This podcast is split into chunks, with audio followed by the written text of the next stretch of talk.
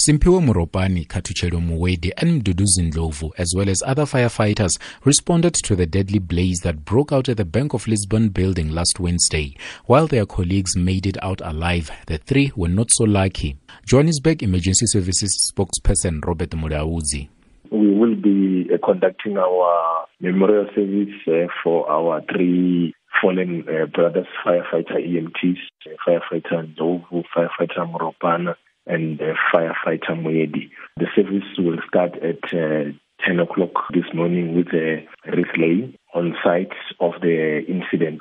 After that, we will move to the main memorial service, which will be at the Ellis Park Arena from half past 11. The Gauteng provincial government says a report presented to the Department of Infrastructure Development on the 27th of last month, just over a week before the fire, shows that nine buildings, including the Bank of Lisbon, did not meet the minimum health and safety standards. On Monday, the provincial government announced its decision to evacuate all affected buildings. Nurses Union DENOSA says while it welcomes that decision, it believes it was unnecessary to wait until people lost their lives. DENOSA and other unions say they've been raising safety concerns with officials for a long time, but nothing was done. Simphiwe Gada is DENOSA's provincial chairperson in Gauteng.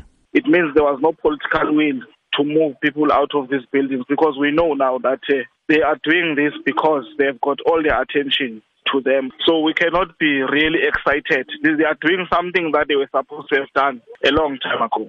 We have requested to be part of the team so that we can also satisfy ourselves that these buildings are safe. So we are committed to work with them so that the process runs smoothly without prejudicing workers. Gauteng government spokesperson Thabo Masebe says they are doing everything to ensure that service delivery is not affected while urgent work is being done on the non-compliant buildings. The departments housed in the affected buildings include the Office of the Premier, Provincial Treasury, as well as Health, which was housed in the Bank of Lisbon building. Masebe says heads of department have been instructed to implement disaster recovery plans.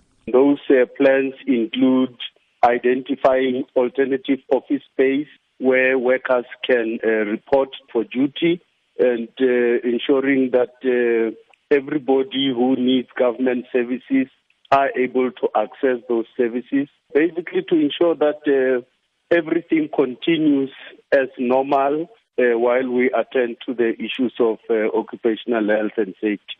Masebe says the amount of time needed to fix the defects in the affected buildings will vary.